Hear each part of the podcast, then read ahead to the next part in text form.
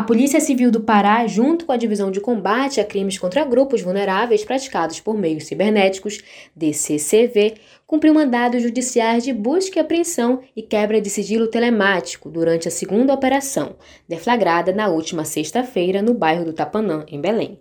As investigações iniciaram há nove meses após denúncias de crimes de divulgação virtual de fotos íntimas praticados contra mulheres. A coordenadora do curso de Direito da Uninasal Belém, Bárbara Feio, ressalta a orientação para a prevenção contra esse tipo de crime. Não compartilhe conteúdos íntimos seus na internet com ninguém. Né? Não compartilhe fotos, não compartilhe vídeos, né? Não faça o compartilhamento.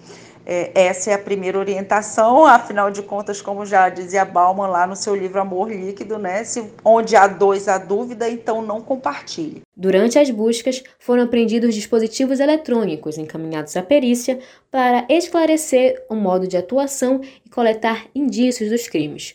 Uma outra operação da Polícia Civil foi deflagrada em maio deste ano para combater o mesmo tipo de crime. Foram apreendidos H Ds, pendrives e aparelhos celulares.